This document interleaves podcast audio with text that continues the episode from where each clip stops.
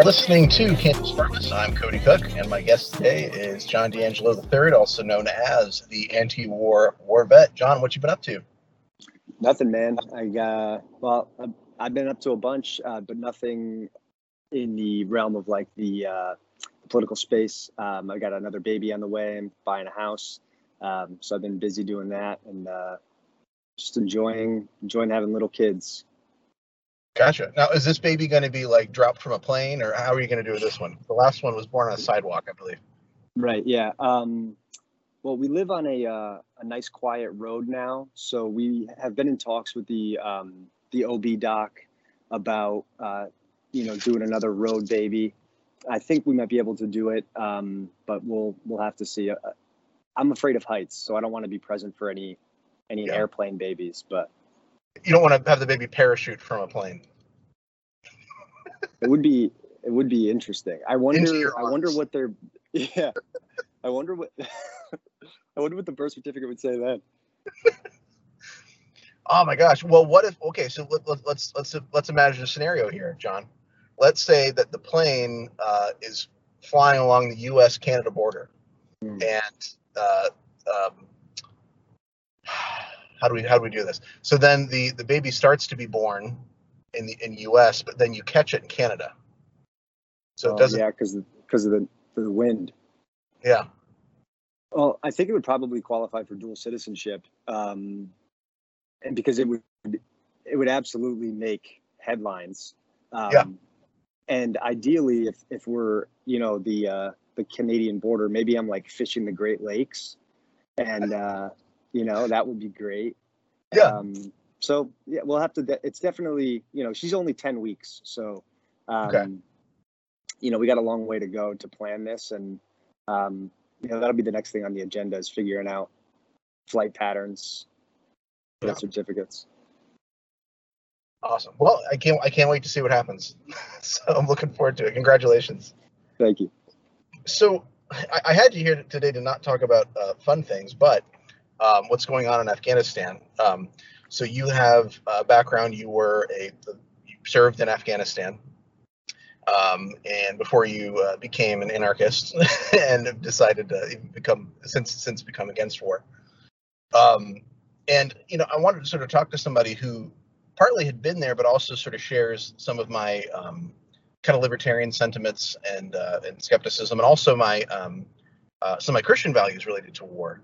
So, um, you know, as someone who was there and who's thought a lot about this war, and, and so and if somebody's listening to this later or doesn't really know what's going on, uh, we recently started pulling out of Afghanistan, and basically uh, the Taliban essentially immediately came in and, and took it over. so, um, so I guess what I want to know is, from your perspective, what would you say our goal was in Afghanistan? Did we accomplish it? And then what went so wrong that the Taliban have basically taken over in, in very short order? Well, the official, like non PR, you know, heartwarming line is that we were occupying Afghanistan in the hopes of um, dismantling the safe haven that the Taliban offered to Al Qaeda and Osama bin Laden, uh, particularly after 9-11 um, and that was ultimately the justification for for being there militarily for 20 years um, in in various iterations. Um, but you know you'll hear a lot of people talk about all the great things we've done for infrastructure and girls going to school and you don't have to wear the burqa or the hijab if you're not feeling like it um, which is all just absolutely ridiculous, um, sort of like post hoc justification to make this war feel a little bit more, um, you know, palatable. I think to the average SUV Prius driving soccer mom. Um, you know, I sort of like in Iraq, where uh, the real reason we went in was because of WMDs, but then we actually said, well, actually, it was to get rid of a dictator, Saddam, Saddam Hussein. Right. Well, or or even more so to to um, you know to remake Iraq, you know, because I, Saddam was always uh, central to the policy that he would be. Um, I think it started under uh, Clinton um, that there was an explicit policy that he would be uh, removed from power uh, at, was the stated aim of American foreign policy in Iraq. But it was never that we were going to remake Iraq in our image. And I think that sort of idea does run pretty parallel to what we've been trying to, to say through the media in um, many ways in Afghanistan is like that we've we've remade this country into some you know shining example of democracy, which is absolutely absurd um, and was never going to happen and was never going to be the case um, and is not what the people of Afghanistan would want or think of um, in terms of like a central governing authority um, and is is is just I mean if if that's the stated aim of the several thousand American dead, hundreds of thousands of civilian dead, and trillions of dollars we've spent, then you know there should be some criminal prosecutions. But I don't, you know, I think that anyway. So. Um, well, so so, but what went wrong? We were there for 20 years. You were kind of part of the that mission to kind of help create infrastructure and, and keep things rolling.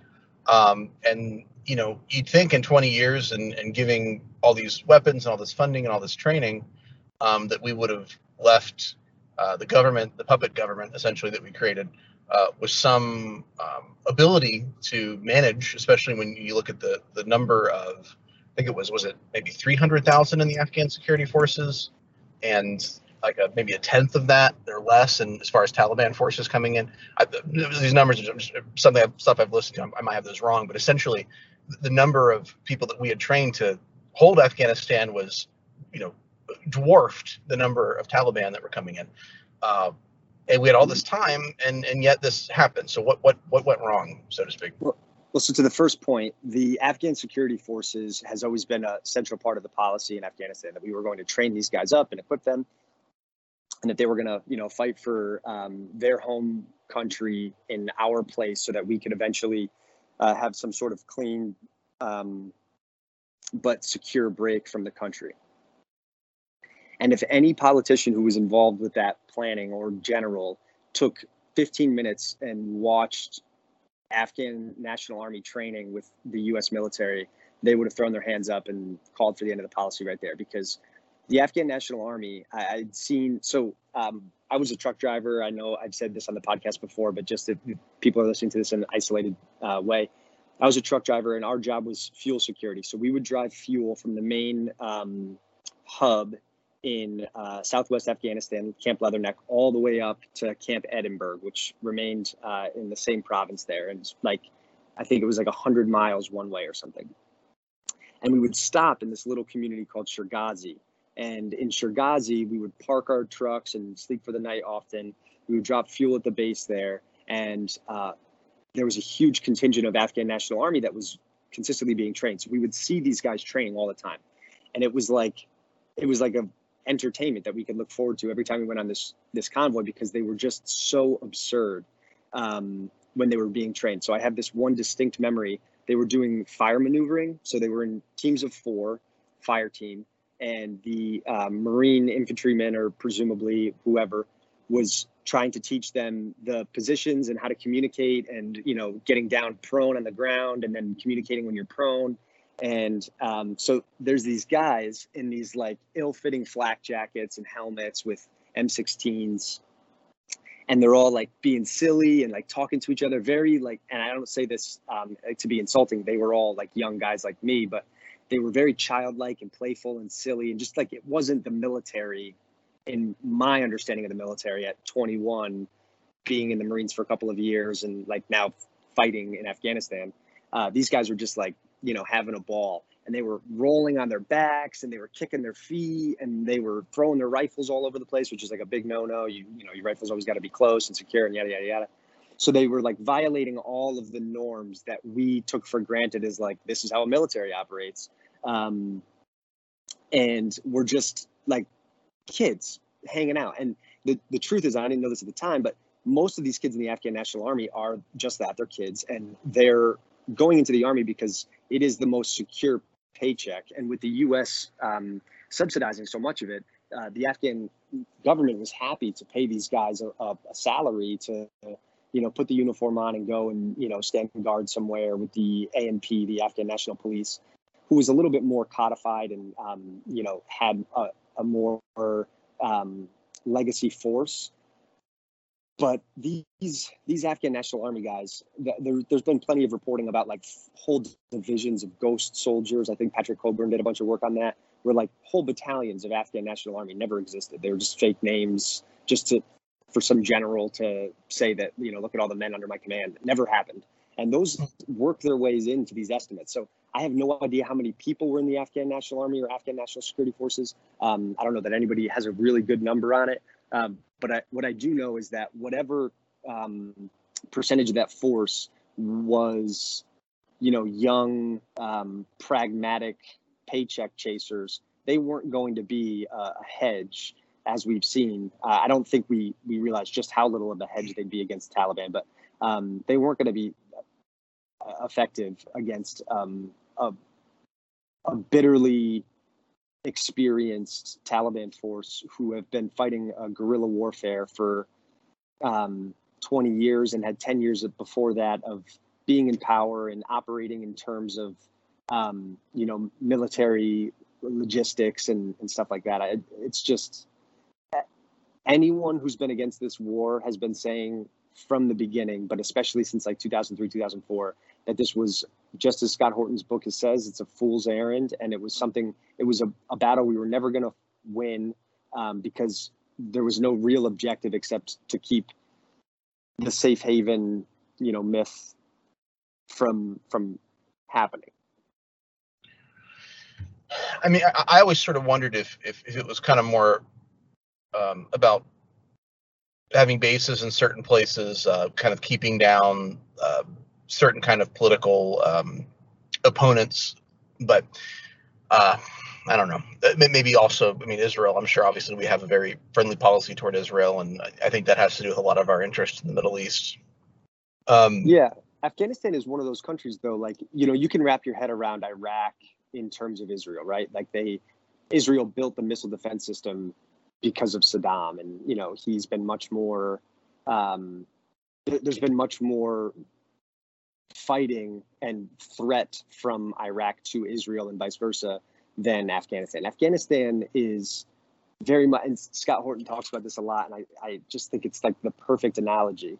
Is it's kind of like the um, ruddy-cheeked, deep West Texan um, in the Middle East, and it's Texas-sized, and um, in many ways, not maybe not many ways, but in a few really fundamental ways, uh, Texan in its culture. They're all armed. They're a warrior culture uh, from time from time's beginning. They know the the land and the layout. There's these insane geographical obstacles that are impossible to overcome for uh, a normal military, and they have these factions of um, you know either ethnic, religious, political power, whatever, or all of them, um, all throughout the country that are uh, completely at odds and have like these long-standing grudges well before. I mean, some of the, these these um, ethnic uh, relationships and and animosities go back to like when there was a king. So, uh, which you know was the the 70s or whatever. Um, so, or the yeah, I'd have to double check.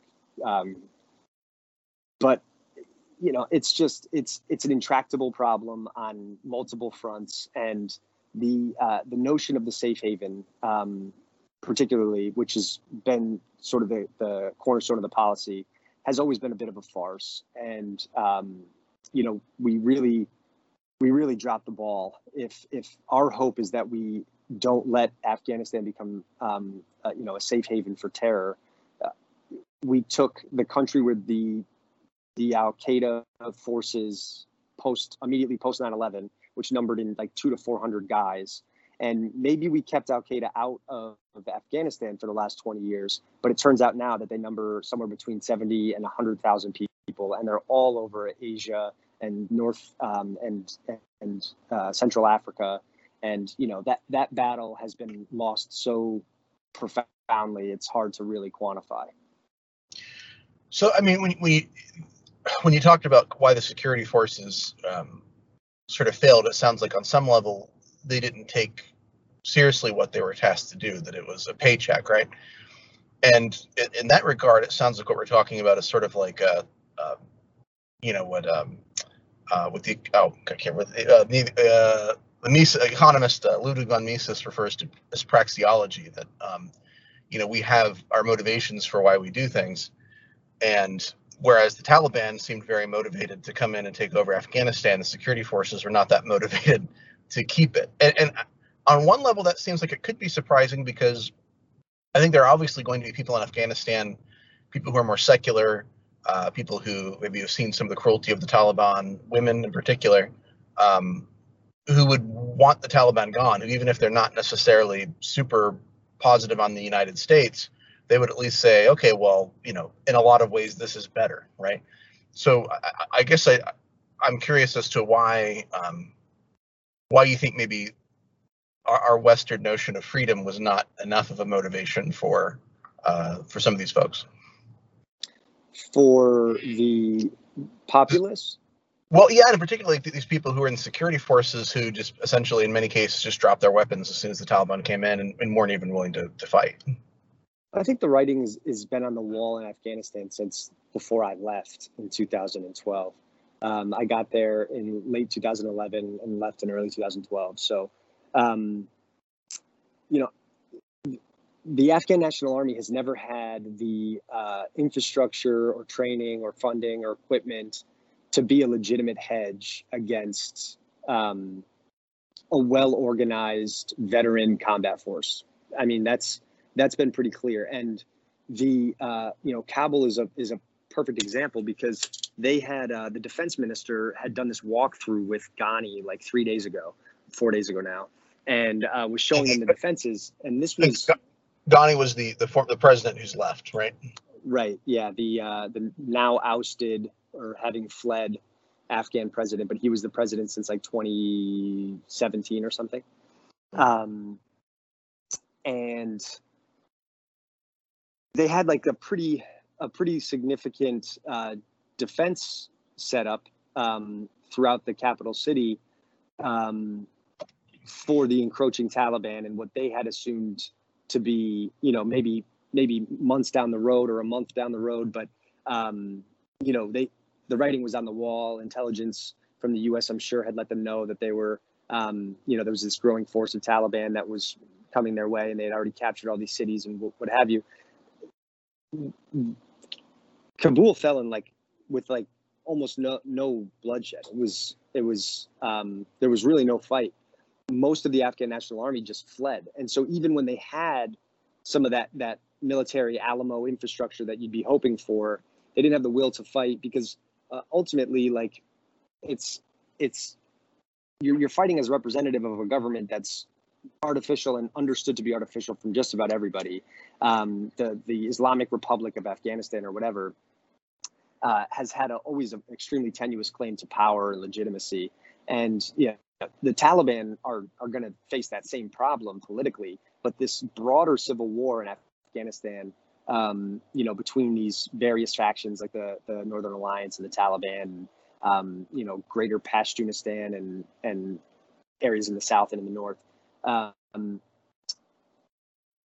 that's not going to go away. And the Islamic Republic um, didn't didn't get all of the uh, all of the necessary sort of uh, power players under their banner in support of them. It's always sort of uh, felt I think in Afghanistan. For, I've, I've been there one time, um, and and I just happen to follow it closely because it's of interest. But um, my understanding is that the sense has been as soon as the U.S. leaves, particularly their you know our air support and intelligence and stuff. Once we're not dropping bombs and and watching troop movements closely and um, stuff like that, uh, the the Taliban or whatever whatever other more legitimate, more powerful force rolls in, um, is going to take over. Take over, and so I guess to answer your question succinctly, I, I, don't think the ANA really ever had much of a chance because I don't think the ANA was ever really much of an army. Hmm. Gotcha. Okay. So um, I think it'd be safe to say that uh, you would argue that we shouldn't have been in Afghanistan to begin with, but kind of allowing that we were there and that we sort of created the situation um, and that leaving was going to create this power vacuum that some very dangerous people would likely try to fill. Um, which we could say the same thing about, you know, what happened in Iraq when we left. Um, so after jumping into this kind of whole quagmire, some would argue that we have an obligation to stay to keep the peace, uh, which it appears that that would mean that we'd have to stay there indefinitely because we were there for 20 years and uh, right. didn't seem to have any impact. So, I mean, what what were I mean, does does that logic carry any weight with you that we had an obligation to stay, especially when you look at some people now who are uh, going to be damaged, especially by the relationship that they had with us um, while we were there? Like people, so people that, for example, the Taliban may now target. Right. Yeah, the interpreters and stuff is is an interesting situation, primarily because it's been understood, uh, just like in Iraq, that these people are really getting a raw end of the deal, and um, they they deserve support. And if they want to come to the U.S. or you know uh, emigrate out of Afghanistan, that we should support them in that. I mean, we just spent a trillion dollars building schools for girls that will be empty or blown up or torn down, and paving roads that are pockmarked with IED holes. I think we could probably spend the capital on getting these these allies out of there. But much like um, which seems to be the sort of typical American practice uh, in contemporary military terms, we just we just leave these people high and dry. And and you know another anecdote from my time in Afghanistan, but uh, just to sort of elucidate the point about the, the Taliban and how ruthless they can be. there was this dude that uh, he would sit outside the gate. He was given like clearance um, to sit outside the, the gates at Camp Camp Eddie, Camp Edinburgh, where we would like finish our convoy and turn back around.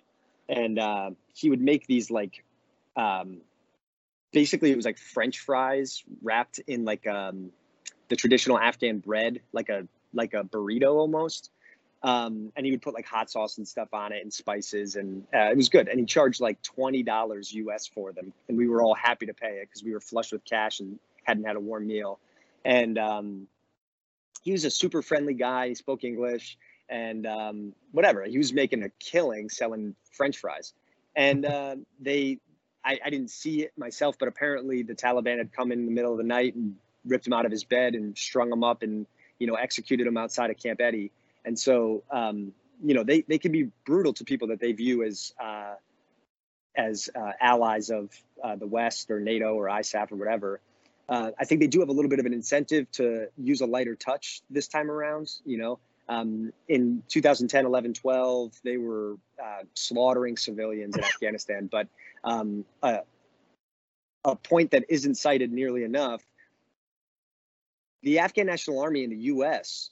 Um, or you know allied forces have been responsible for the majority of civilian deaths in the last few years, um, particularly under Trump with the uh, the you know these huge bombing campaigns campaigns and what, what, what have you. So, um, you know, I think that there's, it's, if, if you just kind of take a step back from um, the, the ethnicity end and the countries and stuff, and you just imagine yourself in the shoes of this agrarian culture, you're probably illiterate, you understand your country's history broadly as ebbs and flows of conflict, and uh, you yourself being a part of it. And um, you know, there's this this rowdy religious right force um, and maybe you're you know agnostic to the to the conflict i think you'd still rather be um, under threat from your own countrymen and understand how to navigate those cultural and political situations than um, you know the political changing tides of the us and then whatever that looks like from the air, you know, as far as drone bombs go. So, you know, Trump gets in office and the gloves come off and we start bombing all over the place. You know, the, the average Pashtun Afghan uh, doesn't give a about, uh, excuse me, um, for, for swearing, but he, he, they don't care at all about the, um, you know, American politics, except as, as it relates to them. And, you know, they've been subject to extreme atrocities uh, over the last 20 years. And unfortunately, uh, at this point, having gotten involved the way that we did, I think we'll continue to suffer tragedies for for the foreseeable future. Well, you talked about the Taliban wanting to have a lighter touch, and uh, they have promised that there won't be reprisals for those who've worked for, with the U.S. Um, and that they're going to be a little softer on women's issues. They, um, they've promised. Uh, well, I don't.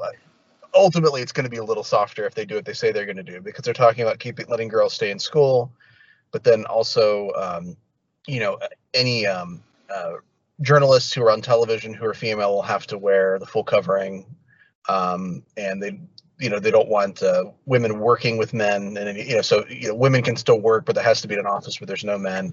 So that, um, but so i guess as a two part thing one is i mean do we trust them when they say this? And two is uh, the motivation for saying something like that you, talked about that, that they have an incentive to use a softer touch. And i think that they i think you're right about that. Um, and I think it's two part incentive. One is the international community they want to try to have better relations with. Um, and two is um, there are obviously a lot of people in Afghanistan who would rather not see them in power based on the fact that they were trying to flee and were holding on to landing gear on airplanes that were trying to fly that were flying out of the uh, airport. Um, so perhaps part of the motivation for wanting to have a softer touch is to say to these people, hey, it's okay. You know, obviously we're the Taliban, we're kind of extreme, but we're going to be lighter, we're going to be softer, and you can live with it.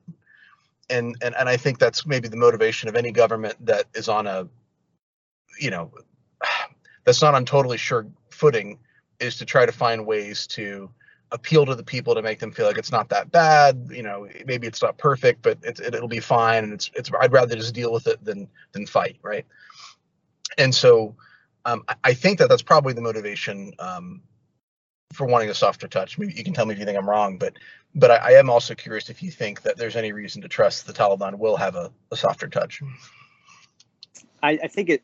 I think that they are now um, going to get to experience the same uh, tension, sort of sword of Damocles thing that all uh, people in power have to deal with, which is uh, um, they have these competing interests that they have to try to satisfy. One being um, legitimacy and uh, you know consolidating their authority uh, in the state of Afghanistan, and then um, maintaining their in, internal culture and and uh, ethos that keeps you know the people, the Talib themselves, the students, uh, as they refer to themselves as you know loyal adherents to their to their rule because you know they don't they can't consolidate enough authority fast enough um, that they can lose the loyalty of the people amongst them. So um, i don't know how this goes for them. I don't know if they have a, a long term um, projection. I'd love to hear like the Scott Alexander percentages um, on what he imagines will be, you know, a Taliban central government in 10 years or something. Um, but, but you know, Afghanistan as a as a nation, like you know, as we imagine the geographical borders between India, China, um, Tajikistan, Iran, Pakistan, uh, that is not like a, a hegemonic um, populace by any means. I think we all understand that. Much like most of these um, Middle Eastern states, the borders are in many ways sort of um, not arbitrary but completely artificial, and so they don't really um, they don't really fall in line with manifest destiny, to say the least. So there's huge populations of people like the Hazaras and um, the the Balaki or uh, whatever down in the southwest. I mean, there's huge groups of people who have uh, long-standing resentment and um, grudges with with the Taliban, and that isn't going to just fade away because now the U.S. is gone. If anything, it's probably going to make it worse. Um, so I think that the Civil War has, you know, the end of this is still, you know, to be decided. But the Taliban have the claim at the moment, and um, and I think that you know whether they're going to be softer or not, they're certainly they certainly should say that they are, and clearly they have a pretty good plan in place on how to get you know their foot in the door and their seat on the throne. Um, you know, militarily speaking, they they've done a great job of capturing key points um, of entry into Afghanistan. Um, and you know surrounding these major cities without taking them until they had like the the ability to relative to American infrastructure and military presence. Um, I think they've done a good job of like capturing and holding momentum in the last week or so. So we'll see what happens. I don't I I don't know what the outcome for the average school age girl or worker, female worker in Afghanistan is going to be, but I, I think it's important to recognize that even even mentioning it in terms of U.S. foreign policy in Afghanistan, it's a complete red herring and and an absolute absurdity on its face. We would never launch a war on those terms or for those issues, and if we were, we would be in almost every country in Southeast Asia, um, you know, Central Asia, Africa, um, because there are extremely different um, social and political and cultural norms. Uh, female genital mutilation is still, you know, extremely common throughout many parts of the world, and it's horrible. And I, I, I don't, I feel very much for these these uh, people that are kind of caught in the middle here.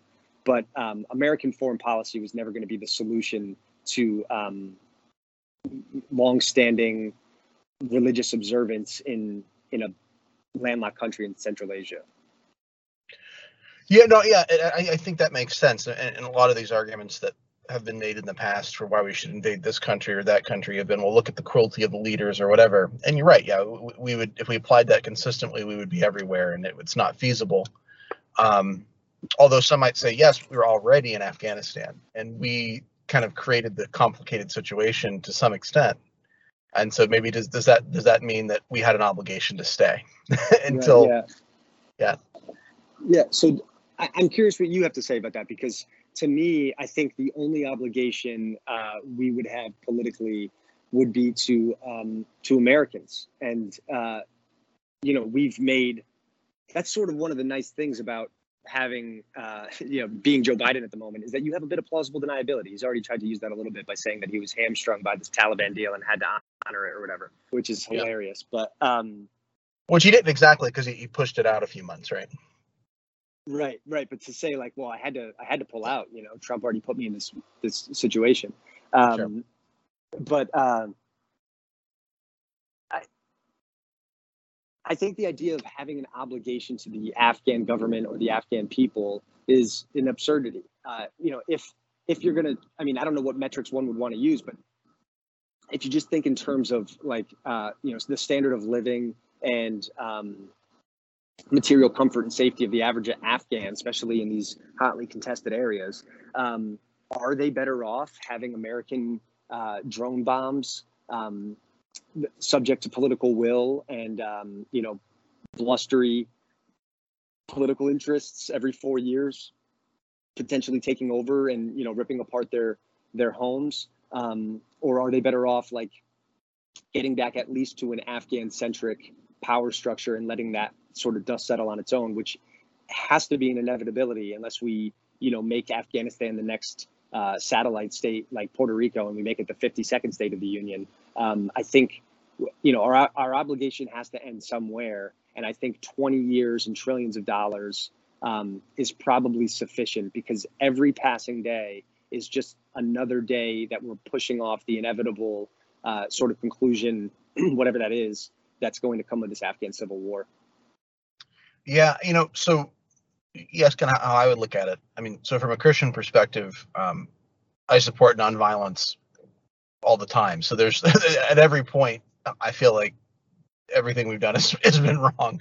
But um, but from a kind of a political or libertarian kind of especially libertarian minded perspective, I mean, I do think that when you have wronged someone, you um, you have an obligation to try to make restitution.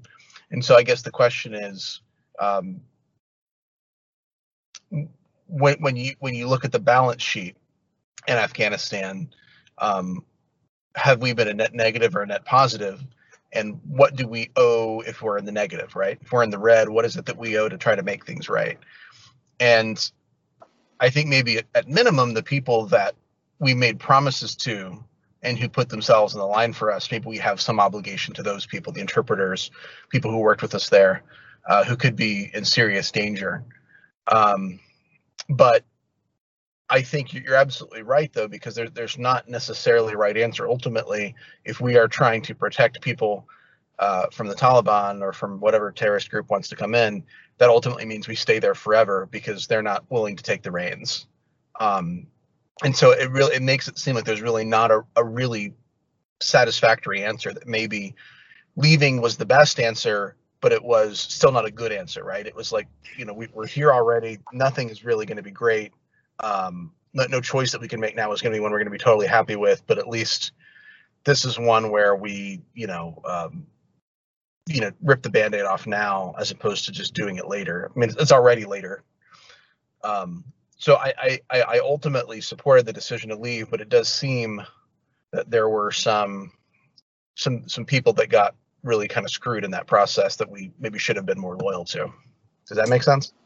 Yeah. I, also, though, I, I, think in that same vein, um, I don't think the decision to you know assist an, an invading army is is made lightly, and um,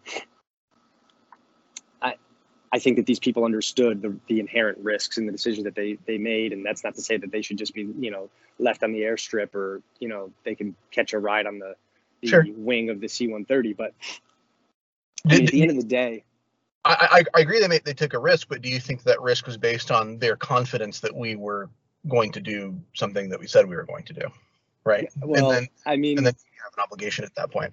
I, I wish I, I, I can't help but kind of like laugh and smile at that because if you're having confidence, especially as an Afghan, um, you know, the, in in American loyalty to um, you know s- small subsets of populations in in countries that they're targeting for foreign policy, you evidently haven't been paying a ton of attention because this is right out of the standard sort of American playbook. Um, sure. We've done this time and again. We did it in Iraq. We've done it in Syria. We've done it in um, in um, in South America, where we we back these groups, and then when they're no longer convenient or useful, um, we let them go. I mean, that was that was the the Bush senior, um, you know, terrible mistake that he had had made in in Iraq was telling all of these people that you know he was going to have their backs against Saddam, um, and and not actually coming through on that, letting them get slaughtered. So, I, I, I don't think that there's an easy answer. And as I said at the outset of this episode, I I support whatever capital needs to get put forward to get people that want to get out out. Um, I think that they're in a t- difficult situation because it, what's been exposed um, in these last few days with this uh, like sort of shock and awe uh, recapturing of all the major uh, cities in Afghanistan by the Taliban is that um, you know the, the Afghan government, um, the officially recognized Afghan government, um, has been a paper tiger for a very long time. Um, when the Obama surge ended and troop numbers started to dwindle, uh, we've been hovering between like five and three thousand troops in in Afghanistan. Um, it's an enormous country. We haven't been exerting legitimate military supremacy in that country for a very long time. Um, ultimately, it was it was air support and these small special operations groups that were doing any work whatsoever that was you know direct combat, and um, those were were you know targeted based on priority. So if you know there's this big Taliban convoy that's moving around, then sure you're going to hit it, but they very quickly adapt, and so the Taliban has spread out. They're very good as a guerrilla force um, over the last 20 years and uh, has have captured most of the functional regions in in Afghanistan, especially in Pashtunistan, and um, you know them rolling into uh, Kabul as a as an organized force um, was sort of just the the last domino in a very long series that have been falling for for years now. Um, so I think much. My point there is to say that I think much of uh, you know, rural Afghanistan and um, Pashtun populated areas, particularly, have been under Taliban control for quite a long time. And I know, like up in the northeast, um, the Tajik uh, groups have s- sort of maintained control of those areas to varying degrees for almost all of this last 20 year, 20 plus year occupation. Um, it's a fractured country, and um, I I hope that we were giving opportunities all all along here for people that wanted to get out, that supported us to get out. Um, I think Biden's call on Congress to uh, approve that or whatever is is absolutely insane as well. But um, you know, some of this is just you know politics is normal. Uh, you had talked about or referenced this idea of, of wanting to have have legitimacy, the Taliban state in Afghanistan wanting to have legitimacy. Um, I, I, had seen earlier where China's foreign minister uh, had expressed uh, China's willingness to work with the Taliban, saying um, China respects the right of the Afghan people to independently determine their own destiny. And I think that was supposed to be a contrast between, well, you know, as opposed to the puppet state that America created, this uh, this this bunch of Taliban people coming in and taking over against the will of the people. That's really the people determining their destiny independently. Yeah. And but but that ultimately though raises um, this really big question about what the state is, right? So, you know, in the last 20 years, Afghanistan has provided us with two examples of how states might be formed. So, in 2001, we had the U.S. invade, and and they created essentially a puppet government there, and that's one way. And and then this month, of course, the Taliban took over by force, and that's another way. Uh, both are examples of some people overpowering others and forcing their will upon them, which is essentially what government is and always does. So, in all this talk of legit, legitimate and illegitimate governments, doesn't this reality suggest that all government really is violent and illegitimate, but that it's just a matter of degree and whether they are accepted? Because ultimately, the question here is are the people going to accept it? And is the international community going to accept it? And if they do, that means that the Taliban becomes legitimate, right? And if if anybody who takes over uh, a country or people violently um, if all it takes is for a lot of other people to say sounds good to me and then they're legitimate i think that really casts doubt on the legitimacy of the state everywhere at all times. Does that make sense? Yeah i think i i think in in broad terms for sure. I i'm an anarchist and um and i'm a i'm a right anarchist. So despite being um morally and practically opposed to state power, I also respect and want order um, relative to chaos. One of the things I couldn't help but think as the Taliban rolled into the capital is the interesting juxtaposition between like a startup culture and this bureaucratic leviathan that the U.S. has become. They're in the process of, you know, extracting U.S. troops, and you can't imagine the mountains of paper and ink that that requires to get them out of there, and you know, close the computers the right way, and make sure all the correct the emails were sent and passwords were passed on, and yada yada yada. And all the while, the Taliban were just like, "What if we take it now? Like, what are you going to do?" And you know, it becomes, despite uh, Blinken's um, constant reminders that this is nothing at all like Saigon that became of scene very uh, reminiscent of of um, the end of Vietnam, where you know the the um, the mask had been kind of pulled, and we now see that the the actual military presence of the U.S. had really been um, symbolic uh, over the last few years, and um, you know, if the Taliban are able to consolidate support from the people that they rule and um, you know the, the consent of the governed is a tricky a tricky term often but in these moments these these you know seed bearing days of, of a state i think that you really can get the opportunity to get some consent from the governed you really can have an opportunity to exert some sort of um, potentially uh, some sort of change or action something far more tangible um, with your startup government in the taliban than you than you could today. You know, going and arguing at the town council for um, restitution or whatever. So it, it is an interesting time to be thinking about these questions and how how a state is born and and what gives legitimacy to a state. um, and we're, going to get to see how the Taliban navigates that. I think that they thus far have done an okay job of um, you know strategically and then um, on on on the PR side. So I I don't know what the answer is as far as as far as authority goes, though. I mean, let me ask you a question. If we live as we are today in Afghanistan as um, anti-government or you know pro-small government, and we don't consent to the Taliban rule, what does that leave us with? Yeah, I think I think that means you might be killed, right? Or what if you just you just you just live your life as an agrarian farmer, building um, you know growing cauliflower because you can't do opium anymore, and uh, you just live your life. You just have your your family and your kids and your wife, and you do your thing. You're you you don't consent whatsoever to the government that's now in charge.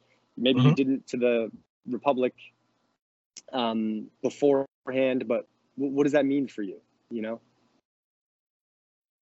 Uh, can you be more specific with the question? Like, what does it? What, what does it mean for you? What is it? What does it mean for you, Cody Cook, as the agrarian, the agrarian yeah. farmer who doesn't consent, and and how does that look different? I guess I guess what I'm trying to drive at ultimately, how does that look different than the way we live right now?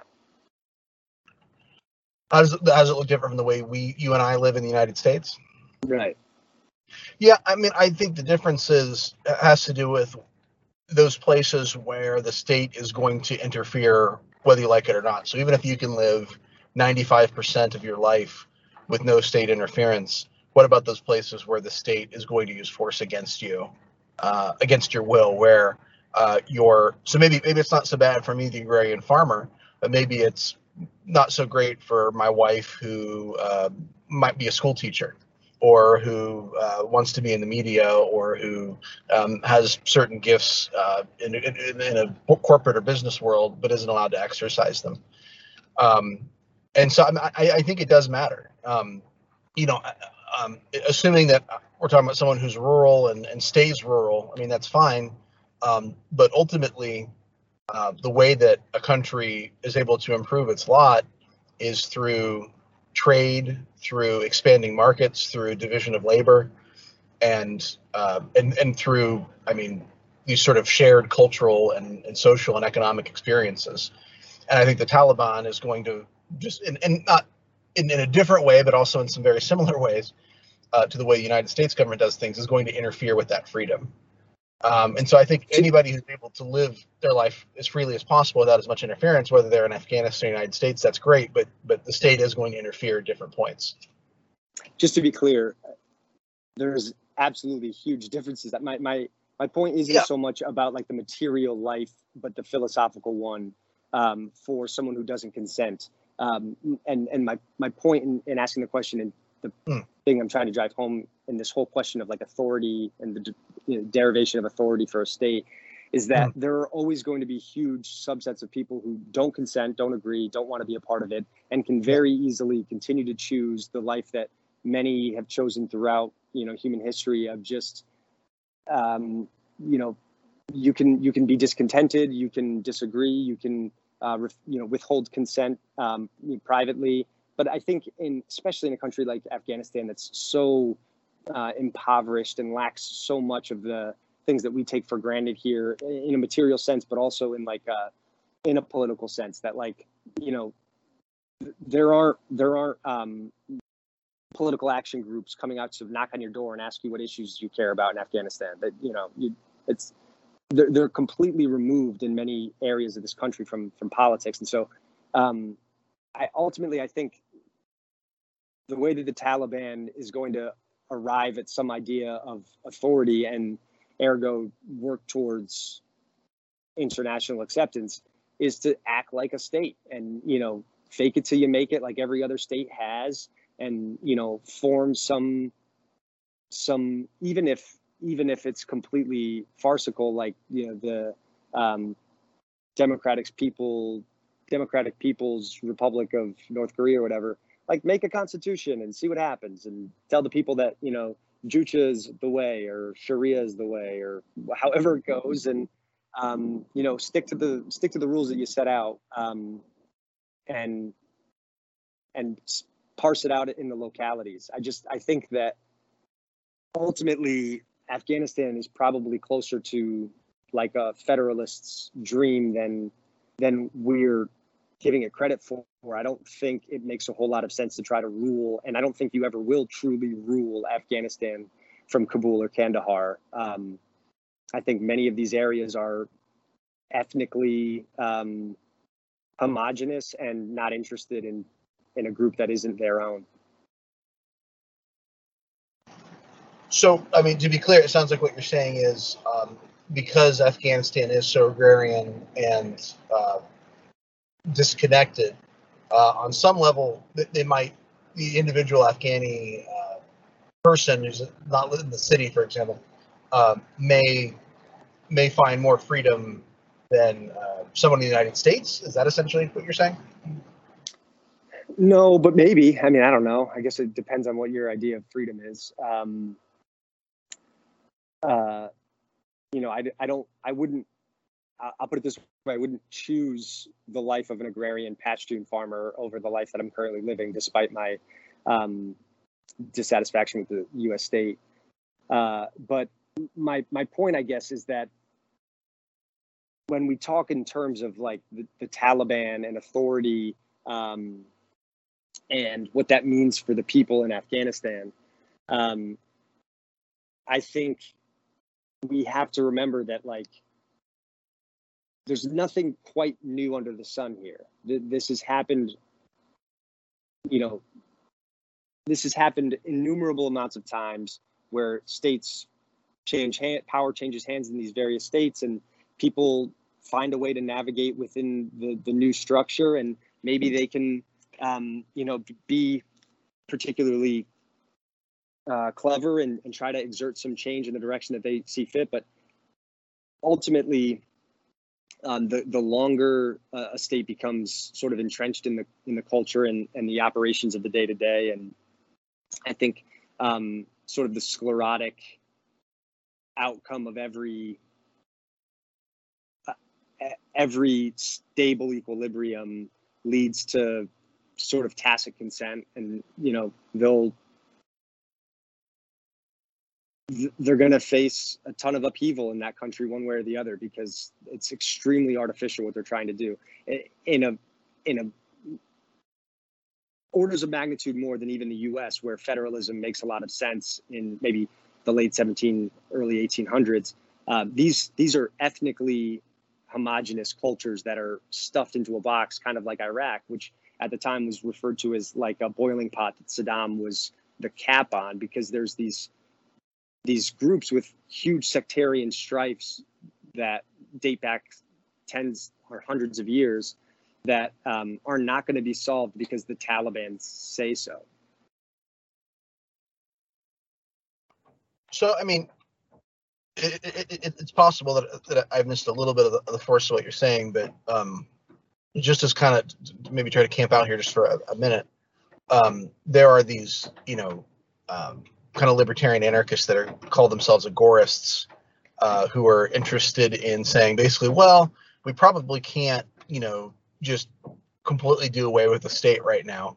But what we can do is we can choose to live our lives in such a way that we kind of help to starve the state out, that we we sort of ignore the state, and um, that is both easier and harder to do here than it will be uh, with the Taliban in Afghanistan. So on, on one level, it'll be easier um, because we will not have. Um, maybe the Taliban is trying to exert a kind of aggressive, oppressive, violent force that the United States usually doesn't.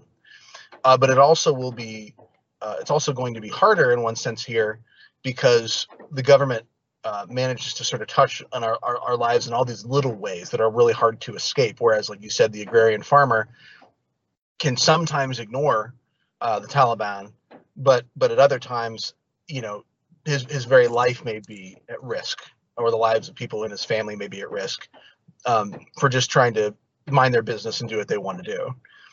Um, and so I, I, I think I, want to emphasize the ways in which the states, which all states are similar, um, but I think we can also emphasize ways in which uh, you know some can be more more dangerous or threatening uh, than others. And I, I think uh, the Taliban, you know, it, it, as much as you know, the United States uh, did some really stupid things in Afghanistan and some really oppressive things in Afghanistan. There were also things that sort of came as a byproduct of, of America's America being there that were in many ways, I would say, better for people in Afghanistan. And some of those benefits are now going to go away because the Taliban is going to try to have increased control over the lives of these people. I mean, would hmm. you say that's correct or no? Yeah, I think that's inevitable. Um, I don't know what that that means in a like deontological sense, though. Like, what are, what is our duty if we accept that? Um, I, I reject the idea that you know some some good that came from this occupation necessarily means and i know that this isn't what you're trying to argue but it very much is what some are trying to argue. What does that mean for us pulling out now? Um, and and doesn't that mean that we have some sort of uh, duty to to school age girls in Afghanistan to get them educated or something. To be completely honest, um, and from a from a strict libertarian ethics point of view, I don't care about education in young girls in Afghanistan in a in a policy sense. It can be terrible and it can be something that people wanted to direct change towards, but uh, the one way that you can almost assure you're not going to solve that intractable problem is by parking a bunch of armored vehicles and shooting anybody who disagrees with it um, from some invading force. You know, uh, I don't I don't know of a great example of a country that because of its um, uh, sort of third world status or uh, you know cultural hindrances to what we would consider progress is a success story in these terms. Um, maybe some of the more secular Middle Eastern states like Syria or Iraq um, have seen more progress as governments have changed. Um, but it's it's interesting to me that with those those liberations um, or liberalizations rather in these populations also comes a lot of um, state-driven policies that the U.S. are completely um, opposed to, and then we end up invading and um, you know turning to rubble these uh, cities on a hill. So I don't, I don't know. I, I just what I do know is that we shouldn't be there. We shouldn't have been there. We shouldn't have invaded there. Um, and that every step along the way, the premise has been false or manufactured. Um, and the best argument uh, for for staying in Afghanistan or invading Afghanistan crossed the Hindu Kush Mountains when uh, Osama bin Laden did and went to Pakistan. So maybe we should have invaded Pakistan. Um, but Al Qaeda won the war we fought against the Taliban that that's all I see out of this war in Afghanistan. Well, so last question: Do you think there's a way forward for a free or freer Afghanistan? Way forward. Um, I mean, so in terms of freedom, I would put being an occupied state from an invading army right around the top of the list as unfree. And so I think the U.S. and Western forces leaving um, is a is a positive step ultimately. Next would be that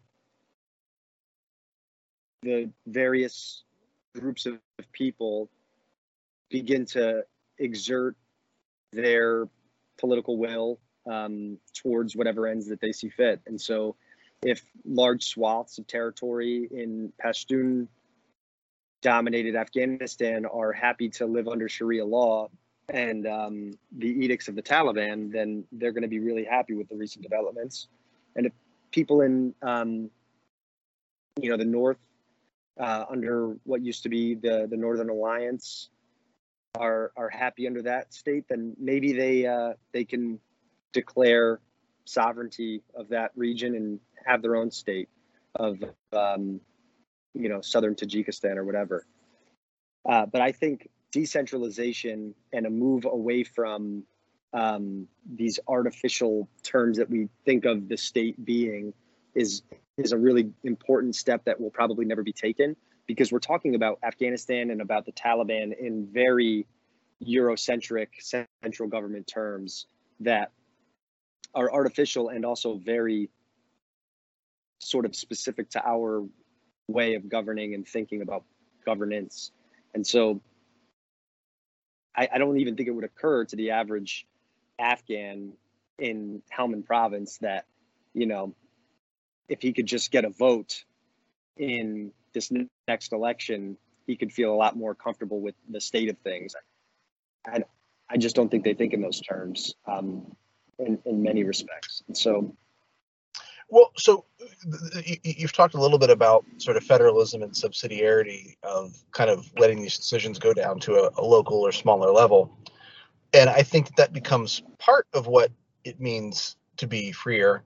Um, but I feel like it doesn't go all the way. So, um, you know, for example, in Mississippi in the 1960s, um, you could get away, or uh, white people could get away with lynching black people. And the FBI sort of got involved and tried to address that issue. Now, in that case, the federal government was uh, throwing its weight around and telling local and state governments what to do. Uh, however, they were looking out for the individual, and I think that's where that's where freedom really starts with the individual. Because you know, even if there's a, a, a you know a, a segment of Afghanistan that wants to live under Sharia law, for at least the majority do. Let's say all the men do. That doesn't mean all the women do, or all the all the young girls do, and they don't have. this isn't a culture. This isn't a culture that pre-Taliban gave any credence or political power to women anyway. That's again a very a very westernized lens to look at the terms of Afghanistan. Women that would that would don a burqa because of a government edict are mm-hmm. living significantly different lives than the average Western woman. And I think we have to accept that in certain respects. The best way to win that argument for women liberation or whatever is not going to be in the way that we're doing it. It's going to be by, you know, making the argument in an international way, not starving people, not bombing people, not killing people, not exerting political force against people um, from externalities. Because as soon as these huge um, leviathan states start getting involved in um, what what ultimately in these in these terms are extremely small um, policy issues or or cultural issues, you're now making it a matter of um, you know oppositional credibility to maintain the policy despite this this leviathan force. There are groups in the Middle East, the Taliban may be among them. I'm not sure who legitimately view the U.S. as the Rome of of their uh, Quran scriptures, who are the Antichrist or the devil, the, the the the powers of Satan. And so, if the powers of Satan are telling our women to remove their burqas, what does that tell you? You can you can hear it very easily in, in evangelical terms by just changing the terms out a little bit. And so, we're not going to win that argument by saying that you should let the women take their burqas off. We're going to win the argument by sending them books and trading with them and letting the merchants, you know, show up and and a woman's driving the ship and that's how progress is made. Progress is made through through peaceable terms, not through, you know, uh, uh, this existential threat that we're constantly trying to lord over these people with. Yeah, so no, and, and, and, that's that's all very well said. Yeah, and I'm not saying that the way we deal with this problem is to stay in Afghanistan. I, I, I asked some sort of questions, you know, do we have ethical responsibilities? Because I think it's an interesting question that people are going to ask. But um, but yeah, I'm not saying that uh, the way we solve these problems is to stay in Afghanistan. I think that that's, uh, you know, us being in Afghanistan has been overall probably better for a lot of the women there, um, but it's still been it was still you know it was the wrong decision to make, right? And, think, but about, I think about think about what you're saying war has always actually the woman who the very first um, female congressman who voted against the U.S. entry into both world wars and was, I think, alone in voting against entry into World War One, Mhm. was from Montana. I can't think of her name at the moment, but she was a hard leftist. I think she might have been like um, like a Emma Goldman light um, Mhm. as far as like her political philosophy.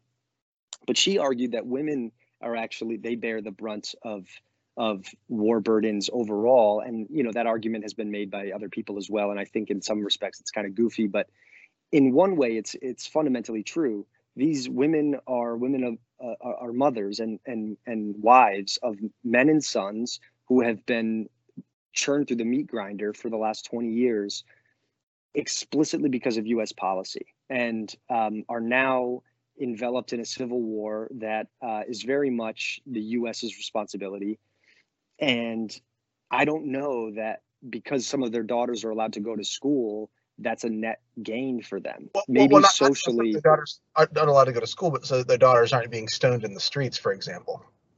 right? I mean, but their but their daughters are still being stoned in the streets. They just have less of them, or now they have less men to potentially choose from because we've killed so many sons and, and husbands. Yeah, Yeah, no, and you know, do you remember? Do you ever see the Monty Python film Life of Life of Brian? No. It, it's it's kind of a, it takes place in uh, you know Judea when Jesus is around. But anyway, there's a bit where you have these sort of uh, Jewish rebels against the Roman state, and they're meeting in secret. And one of them says, "Well, what did the Romans ever do for us?"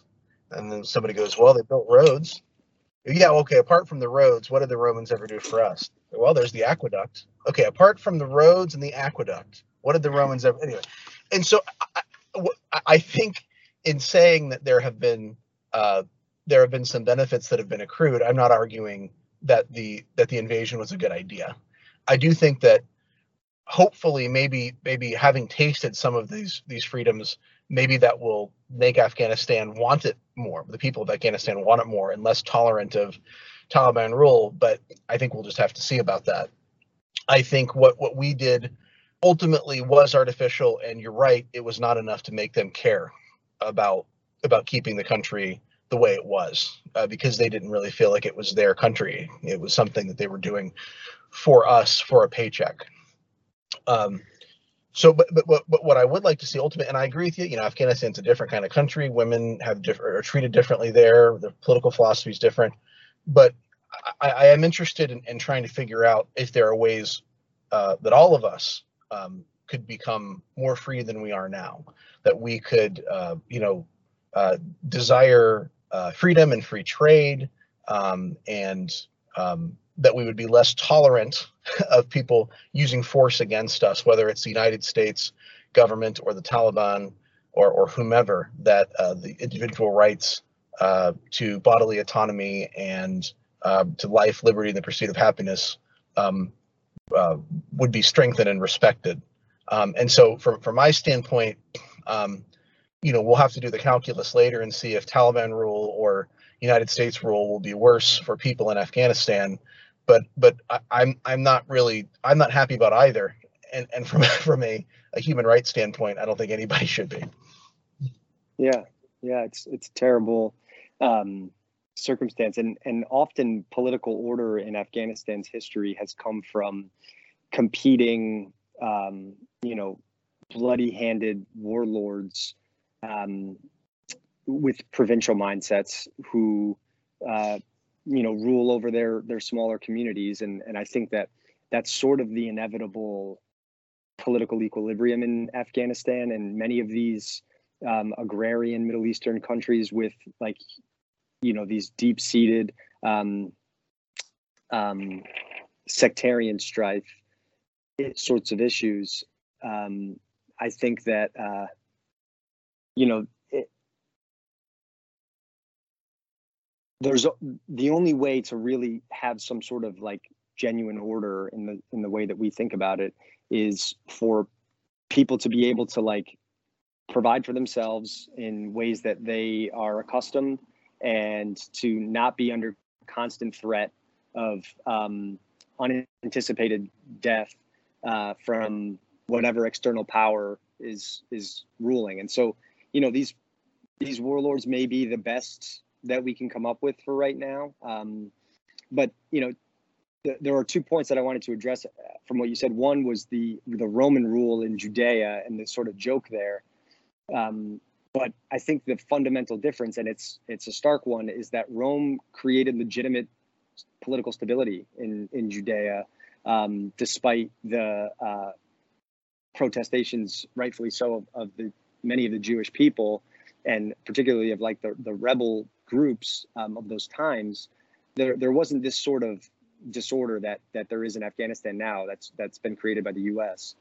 Um, and to to the point about um, like individualism versus federalism or whatever, I think that you're absolutely right. I just think that individualism is is one end of a spectrum, and federalism is closer to it.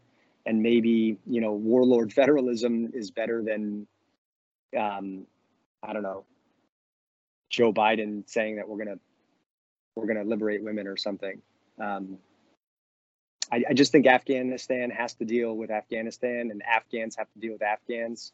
And um, as messy and terrible as it's probably going to be in the next few years, um, that outcome was uh, inevitable. And uh, you know, I just hope I just hope that the least amount of bloodshed possible is the outcome. Yeah. And and uh, you know, we were talking a bit about uh, our, our, Christian perspective on this, and that really is like my undergirding philosophy on, on my views on war. And, and you're absolutely right. I, I, would love to see, um, you know, the American and Western churches making real inroads um, in in terms of outreach and whatnot to these communities, uh, Christian or otherwise, in Afghanistan that are isolated and um, in need of the gospel, and uh, I think that that that could you know really be beneficial too. Is just not not even necessarily couching it in explicitly religious terms, but uh, you know churches that that reach out to even send Qurans or or Western books or uh, hooked on phonics or something. You know, like building a network in in Afghanistan of of um, cooperation amongst the West sounds like a much better uh, foreign policy to me. Yeah, you know, my my Christianity, and my libertarianism uh, overlap, but they're not the same thing. Christianity and libertarian philosophy aren't aren't the same. Um, but one thing they do have in common is they ask the question, uh, how do we make a better world without um, initiating force, without using violence? Um, and so that that is what I want to see happen in Afghanistan. Um, you know, obviously, I want to see the gospel in Afghanistan, um, and I'd also like to see more political freedom, more economic freedom, more freedom for women, and so on and so forth. Um, and that has to do with, um, you know, removing the initiation of force. And unfortunately, we don't fix that problem by invading. Um, but I also am fearful for Afghanistan under the Taliban as well because that's also there's also a great threat of the initiation of force there. So I uh, uh, I hope that uh, everyone everyone will will be praying for the people of, of, of Afghanistan as as in this really tumultuous time, um, and I hope that there's a way forward for for them to be a, a freer and more prosperous people. Um, yeah. Anyway, that's about all I have to say about it. It's it's a mess, but I appreciate you sharing your your insight and your experience um, in this situation, into this uh, kind of situation we're dealing with right now, because uh, it's it's very complicated and confusing. And uh, while I've got my basic philosophies, it's it's been hard for me to follow all the twists and turns, not just in the last couple weeks, but um, just you know since we've been there. It's just been such a complicated mess. And um, I think you had said in a previous discussion that we'd had um, that there was kind of a joke uh, told amongst uh, you know U.S. soldiers that that they didn't really even know why they were there. That there was a sense that there was not a clear mission, um, and um, obviously that that's that's going to that, that that's a bad sign. Right, and you know I've I've seen a lot of um, a lot of talk amongst uh, former military buddies and whatnot about uh, what this means and you know the the uh, the vanity of it all and and I am sympathetic to that. And I think ultimately they're right. And if um, us pulling out of Afghanistan and the Taliban officially taking the reins of government is what um, elucidates that point, then um, you know that's that's maybe better late than never. Uh, but to, to, veterans or the, the patriotic amongst us who uh, see this as some sort of like red pill wake up call, um, you know, there's been people that have been saying this the entire way through, and the truth is is that it's it's the case in every contemporary American foreign policy venture uh, of my lifetime, certainly, and um, and probably arguably uh, of the post World War II period. Um, you know, global military hegemony, um, even even on its own terms, doesn't work in these sorts of conflicts, and uh, you only weaken your global power and influence by by getting into these quagmires. And so it it is in vain, and it's it's terrible. And every American that's died in Afghanistan has died for nothing. And um, it's a terrible thing to hear and to say and to think, but it's also the, the terrible truth. And it's not a terrible truth that I've come up with. Um, but but that is necessarily true in a military venture like this. Um, and we inherently knew it even then right? As i had said before that that there was this this um, sort of in, intuition that we weren't really understanding why we were there or what we were doing. Um, it turns out that that was actually the case right along from um, their goofball idiot truck drivers all the way to the presidents and policymakers. Um, we weren't going to remake Afghanistan in our image, nor were we going to do that in Iraq or Syria or Libya. We weren't going to uh, create women liberation movements. We weren't going to make the world safe from terrorism. We've we've maybe only done the exact opposite of all of those things, um, inevitably. And maybe the women's liberation is is just the next major domino to fall, and maybe that goes even more um, to to uh, you know strict Taliban policy in response to the, the Satan forces recommending it. And so, you know, it just again is another another hash mark as to why we need to keep our military out of these ventures um, and keep our our blood and treasure here in the U.S. doing functional, cooperative, innovative things instead of trying to kill people into submission um, or you know it, force is force is not is not a, a, a net good ever um, in, in these in these sorts of uh, arenas as far as I'm concerned. And um, you know, I I don't know. Yeah, obviously invading Afghanistan and then telling them that they should want certain things didn't make them want it. right? Right. And, and it's never going to, and we need to stop it. Yeah. No. John, I appreciate your uh, your time. And so antiwarwarvet.com is still in existence, even though you're very busy being a dad and everything else? I, I think I'm still paying for the domain. Yeah. Um, and if I'm not, it might be like dot antiwarwarvet.wordpress.com or something. Um, in the next few years, I'm hoping to like get back into being a productive writer and um, you know i'm trying to keep my goals a little bit more manageable um, I'm not really doing the uh, the Instagram page anymore, but at Anti-War War Vet is still live. I just am not active on it. I still lurk Twitter a bit. Um, but if you want to get in touch with me, um, anti-war war vet at Gmail is a functional email I still respond to. Um, and uh, yeah, hopefully I'll have some some news for you one way or another eventually, or maybe we'll do that podcast about nothing, um, and uh, we can talk more there. Cool. And antiwarwarvet.com is still up. Uh, needs needs some new posts, but hopefully people will check in and see what is there, and keep up yeah, cool. uh, keep up with it to see if there's any new updates. All right. Thank you, John. Yeah. Thank you, Cody.